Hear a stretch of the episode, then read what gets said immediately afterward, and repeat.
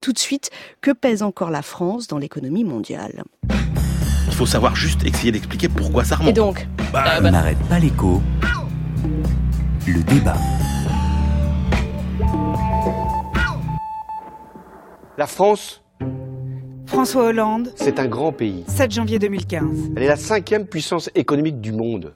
Et la France va perdre sa place de cinquième puissance mondiale au profit de l'Inde. 25 décembre 2017. Ces derniers mois, les rapports et études plaçaient cette nation dans le top 5 des puissances économiques mondiales. L'économie indienne est en mesure de rattraper celle de la France et celle du Royaume-Uni en 2018 et exprimée en dollars, elle les dépassera toutes les deux pour devenir la cinquième puissance économique. On peut décider chaque jour Emmanuel Macron, d'égrener les mauvaises nouvelles et de dire que la France est perdue. 4 septembre 2014. Ça reste une grande puissance économique et industrielle. Elle est en situation difficile, il ne s'agit pas de le nier. Il s'agit de se battre. La France mérite mieux. Nicolas Sarkozy, Je refuse d'assister passif à son déclassement. 9 octobre 2016. Le déclassement, c'est un pays qui s'efface sur la scène internationale. C'est une voix qu'on écoute poliment, mais qu'on n'entend pas. L'économie française Alexandre Mirly-Courtois, a cédé du terrain. économiste, Xerfi, Il y a 20 ans, elle se situait en quatrième position. 3 juin 2017. Mais l'idée que des économies avancées, c'est elle qui en a perdu le plus, est totalement fausse. En valeur absolue, ce sont le Japon et l'Allemagne qui ont le plus pâli au cours des deux dernières décennies. Le déclassement de l'économie française est à relativiser. 25 décembre 2017. L'Inde connaît une croissance fulgurante de son produit intérieur brut. Il a été multiplié, écoutez bien, en 15 ans par 5. Ça n'est pas du tout la puissance économique. Joseph Boyot, Il n'y a que les Français qui reprennent le terme. économiste au CEPI, Si vous prenez toute la presse anglo-saxonne, 28 décembre 2017. elle parle tout simplement de PIB euh, indien, le GDP, c'est-à-dire la masse économique. On ne mesure pas la puissance par euh, la somme des valeurs ajoutées et le marché. Néanmoins, c'est une réalité. Alors, Il y a un même. proverbe indien qui dit goutte à goutte, le bassin se remplit. Goutte à goutte, le bassin se remplit. Christian Chavagneux, cette année 2018, on nous dit que c'est un institut économique britannique hein, qui nous dit que l'Inde va accéder au cinquième rang des économies de la planète et donc l'Inde va déclasser la France. Et vous, Christian, J'y crois pas une seule seconde. voilà. Voilà, c'est pour être clair. Alors évidemment, euh, faudrait être aveugle pour pas voir la montée en puissance de l'Asie, de la Chine et aussi euh, de l'Inde, bien sûr. Mais pour autant, l'idée de déclassement qui consistera à dire l'économie indienne va devenir plus puissante dans l'économie mondiale que l'économie française, ça c'est du pipeau intégral. Pourquoi? Parce que, comme l'a dit Jean-Joseph Boileau, pardon, Oui, pas Boileau, euh, qui est spécialiste de l'Inde par ailleurs, le PIB est pas le- du tout le bon indicateur pour mesurer la puissance d'un pays. Vous savez que le PIB de l'Inde dépassait celui de la France jusqu'au début des années 50, par exemple. Et ça, on l'a, on l'a pas en tête. Du coup, ça, ça remet en perspective ce, qu'on ce qui vient d'être dit là. Ce qui est anormal, c'est qu'un pays d'1,3 milliard d'habitants n'ait pas un PIB qui soit au moins équivalent, voire nettement supérieur à celui d'un pays qui a 67 millions d'habitants. C'est ça la, question qui est, complètement euh, anormale. En fait, pour avoir une première idée, il faut déjà ramener le PIB produit au nombre d'habitants. Et là, quand vous prenez le PIB par habitant, vraiment, il n'y a pas photo. Les États-Unis, c'est 60 000 milliards de dollars.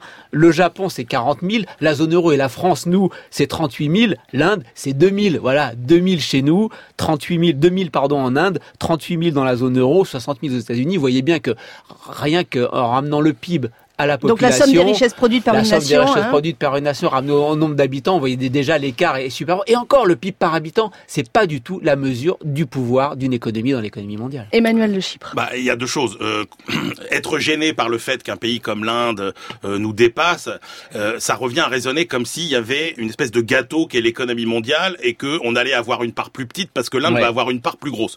La réalité, c'est pas ça. C'est que ce gâteau, il augmente considérablement. Et donc, certes, euh, ce qui compte, c'est quel est l'état réel de la France euh, et, et de la vie de ses habitants, euh, de la puissance de son État, etc. C'est-à-dire qu'en gros, si vous êtes sur l'autoroute, que vous avancez euh, à 100 à l'heure, bah vous avancez. Alors oui, si vous êtes dépassé par euh, une grosse berline qui roule 50 km heure euh, plus vite que vous, voilà, mais vous êtes dans un monde où quand même tout le monde progresse. Hein, c'est ça qui est important. Alors l'Inde progresse plus vite, et Christian l'a dit, ça met que euh, ce, ce à quoi on assiste, ça n'est que euh, la fermeture d'une parenthèse qui était euh, historiquement anormale. Il faut se rappeler que jusqu'à la révolution industrielle, en gros, et ça on retrouve ça dans les livres de Daniel Cohen, il l'a dit plusieurs fois, un habitant de la planète fabrique un dollar à peu près par, par jour. Voilà. Et puis il y a cette révolution industrielle qui génère pour l'Occident, pour l'Europe, pour les États-Unis, des gains d'efficacité et de richesse absolument considérables. Parce qu'effectivement, à cette époque, quand vous avez un dollar par habitant, quel que soit le niveau, euh, quel que soit l'endroit de la planète, bah, ça veut dire que votre puissance économique est égale à votre puissance démographique. Et qu'est-ce qu'on voit aujourd'hui? C'est que ces gains de productivité qui ont fait la richesse de l'Occident pendant trois siècles, eh bien, comme ces pays sont en train de progresser aussi sur le plan technologique, que leur efficacité, finalement, l'efficacité du travailleur chinois, indien, n'est pas encore de notre niveau, mais qu'elle va nous rattraper tendanciellement, eh bien, on voit que tous ces grands pays vont finalement progressivement, sur des décennies, retrouver un poids dans l'économie mondiale qui correspondra peu ou prou à leur poids démographique. Et donc, oui, c'est normal qu'un pays euh, qui a plus d'un milliard d'habitants, au total, plus que nous, mais ça ne dit rien, comme l'a précisé Christian, de ce que de l'efficacité et de la richesse de chaque personne dans ce pays, parce que c'est ça qui compte. Donc le centre de gravité est en train de se déplacer mécaniquement avec le poids vers l'Asie de, de l'économie mondiale quand Bah, même, Christian Chavagneux? On, on peut le dire ou pas encore ça? Ça, ça dépend. Si vous euh, continuez à mesurer et à comparer les PIB, euh, les- les- la richesse produite, la Produit intérieur brut, le produit oui. intérieur brut, la richesse mondiale. Si vous considérez uniquement cet indicateur, Bien évidemment, on a vu qu'il y a eu les petits dragons à Taïwan, Hong Kong, Corée du Sud, etc. Après, on a eu les gros, la Chine, l'Inde. Mais c'est pas ça qui fait la puissance économique d'un pays. Pourquoi? Parce que là, on fait l'erreur traditionnelle que font les économistes, parce que c'est pas des spécialistes de, de- des questions de pouvoir. C'est-à-dire de mesurer la puissance économique d'un pays, le pouvoir économique d'un pays par les ressources dont il dispose. Euh, Emmanuel en a parlé, la démographie, euh, c'est Combien de divisions, vous savez, c'est quand on dit, quand on est du, côté des, des militaires. Or, euh, le, le PIB ou alors les ressources intellectuelles, vous savez, ce qu'on appelle le soft power, c'est que vous n'êtes pas forcément quelqu'un qui a des grosses euh, armées, des gros tanks et des avions, mais vous êtes capable d'influencer les idées euh, que chacun a dans le monde. Ça, c'est mesurer le pouvoir par les ressources dont on dispose. Or, les ressources dont vous disposez ne disent rien de la façon dont vous pouvez les utiliser pour essayer d'influencer l'économie mondiale. Et moi, je pense que le vrai pouvoir, s'il fallait donner une définition du pouvoir dans l'économie mondiale, c'est la capacité, et toutes les étapes comptent, d'élaborer, de décider, de légitimer, de mettre en œuvre et de contrôler les règles du jeu économique mondial. Et si vous êtes capable de faire ça, les autres acteurs économiques sont obligés de rentrer dans les règles que vous-même vous avez Alors attendez, en- oui, allez-y. Et à ce moment-là, et à ce moment-là, si vous appliquez ça comme règle, comme définition, les deux grandes conclusions politiques que vous tirez, c'est un, il y a un pays qui domine le monde, un État qui domine le monde, c'est les États-Unis, et deux, euh, tous les États, y compris les États-Unis, ont perdu du pouvoir face aux grandes firmes privées.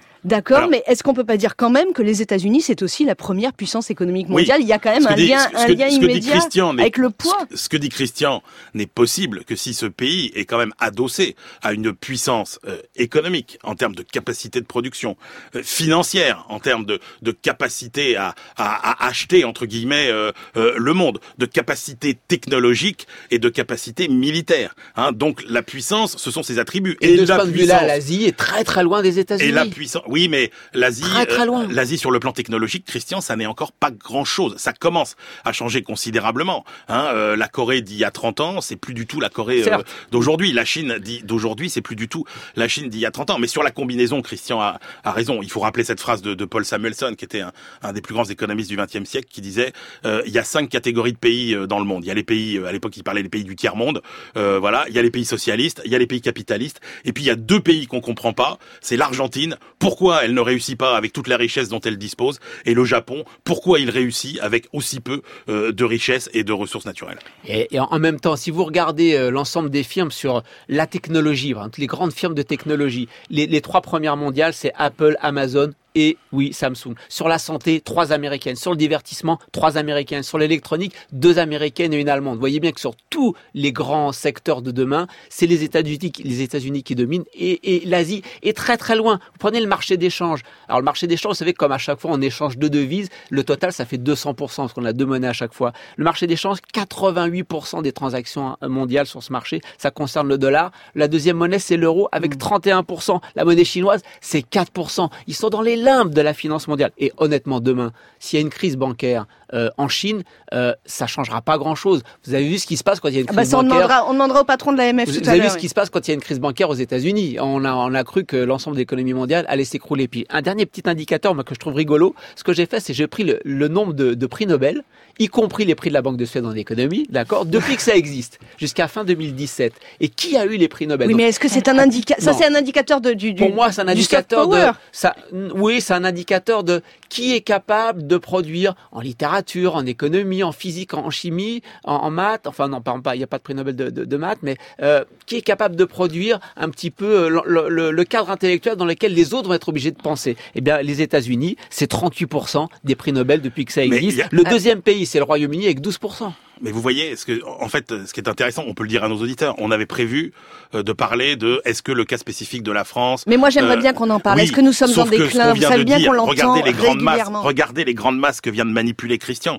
Et là, on se dit, mais même si la France toute seule devient d'un seul coup euh, euh, sous la baguette magique de la Macronie un pays différent, qui gâche beaucoup moins ses chances, parce que oui, la France est peut-être le pays qui gâche le plus ses chances aujourd'hui de tous les grands pays. Mais vous voyez bien que sans l'Europe, rien n'est possible. Bah oui, C'est-à-dire que à l'échelle de petits pays comme la France, le Royaume-Uni, l'Italie, l'Espagne, avec les masques à manipuler Christian sur les pays émergents, les États-Unis, mais on n'est rien. Mais, on n'est rien mais du attendez, tout. Mais c'est rien encore. du tout. Mais est-ce que ça n'est pas quand même absolument dingue de penser que le petit pays que nous sommes est encore aujourd'hui cinquième puissance mondiale? Alors d'accord, il était quatrième il y a 20 ans, mais est-ce que notre part diminue, mais nous ne sommes pas encore, enfin, cinquième puissance économique mondiale? Non.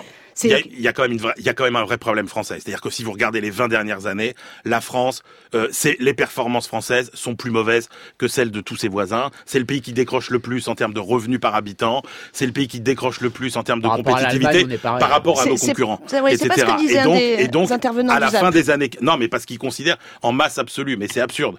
En, à la partir de la fin des années 90, en relatif, la France décroche considérablement. On va pas revenir sur euh, l'alliage catastrophique euh, Chirac-Jospin et, et, tout ce qui a été fait de, de néfaste. Emmanuel pour, arrive toujours la, à caler les critiques de Jospin, mais oui, quel parce, que soit oui, le thème qu'on les aborde. 35 heures, etc.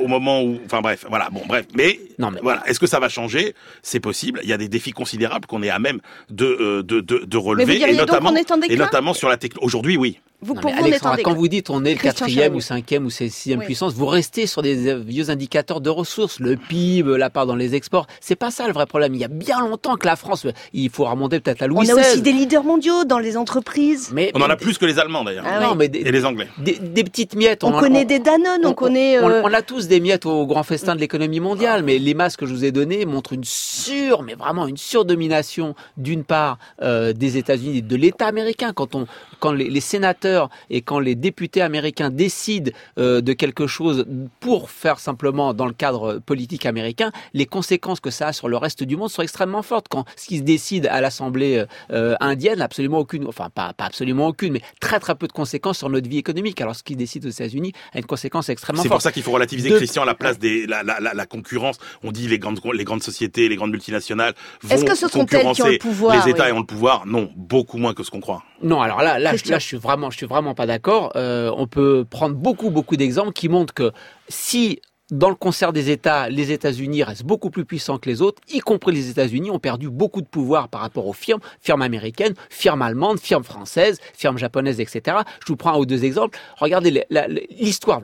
Dans le capitalisme, l'histoire, elle est écrite par les normes comptables. L'histoire que vous avez, la représentation que vous avez dans une entreprise, ça dépend des normes comptables. C'est un truc qui écrit les normes comptables aujourd'hui? C'est pas les États. C'est un ensemble de cabinets anglo-saxons privés qui ont décidé d'écrire les normes comptables et qui ont décidé complètement de les changer, complètement de les changer. Avant, on avait des normes qui étaient sur, fondées sur le fait que l'entreprise était un grand entreprise collective qui durait dans le temps. Ils ont tout changé ça. Pourquoi? Parce que entre les banques d'affaires et les grands cabinets comptables, ils ont décidé de mettre en place le principe de la valeur de marché, ce qui fait qu'on peut découper les entreprises, les vendre, les échanger, etc. plus facilement pour faire plaisir à ces gens qui veulent découper, faire des fusions-acquisitions. Je vous prends un autre exemple. Mhm. Les droits de la propriété intellectuelle aujourd'hui ont jamais été aussi forts dans le monde. Vous avez un brevet sur euh, euh, un médicament, sur vous faites du divertissement, une œuvre littéraire. Les droits de la propriété intellectuelle, les rentes ont jamais été aussi fortes. Pourquoi? Parce que on peut très bien le montrer. Il y a une chercheuse américaine qui l'a montré. Diplomatie internationale des firmes américaines qui ont convaincu les européennes, qui ont convaincu les japonaises, ce sont elles qui ont écrit les règles du jeu de la propriété voilà, intellectuelle. pouvoir, voilà où est le pouvoir pour vous. Voilà, enfin,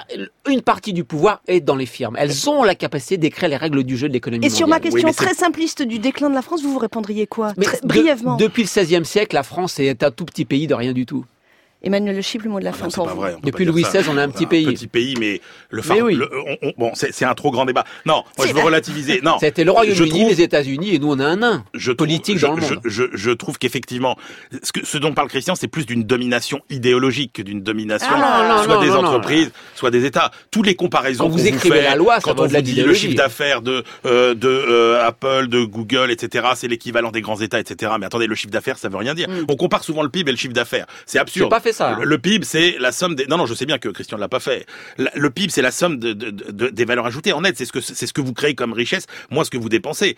Donc le chiffre d'affaires, c'est pas ça du tout. Il faudrait comparer le bénéfice de ces boîtes. fait. Et là, on tombe sur des sommes totalement ridicules. C'est-à-dire qu'en gros, c'est euh, euh, Amazon, euh, euh, Apple, c'est 1% du PIB français euh, en équivalent. Vous voyez, donc. euh, Qu'est-ce qu'on en tire de cette... eh ben, D'accord, mais eh ben, qu'est-ce qu'on en on tire? Allez, dites-nous la on en conclusion. tire que ces boîtes sont puissantes, mais on voit bien que, par exemple, euh, sur les règles fiscales, on verra que quand on sera capable de leur imposer des règles, elles les respecteront parce que euh, elles, elles, elles jouent avec les règles qu'on leur impose, même si elles essayent de pas les, pas les contourner. Que le temps de la législation et le temps de la réglementation et le temps de la fiscalité n'est pas celui de l'innovation, mais que on est en train de voir que les États vont s'adapter. Soyons Donc, optimistes, les rapports de force peuvent changer. les rapports, rapports de, de force force. sont en train de changer, Bon. mais c'est pas la même échelle de temps.